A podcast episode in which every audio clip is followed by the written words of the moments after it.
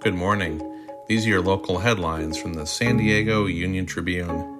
I'm David Clary, and today is Friday, May 20th.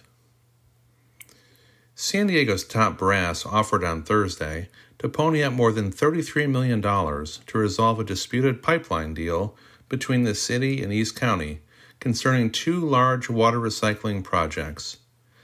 The move comes as the parties inch closer to what could become a protracted legal battle.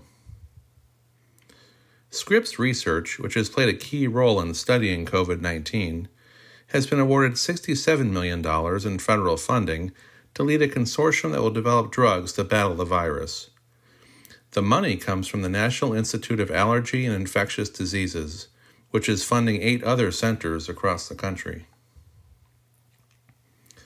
The San Diego City Council gave a key approval to a proposed ballot measure that would give the mayor more power over hiring workers.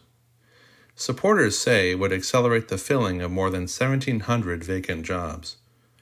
Critics say taking personnel operations away from the Independent Civil Service Commission would increase the risk of corruption, patronage, and nepotism. You can find more news online at san. And for more of the biggest stories of the day, listen to our podcast, The San Diego News Fix. Thanks for listening.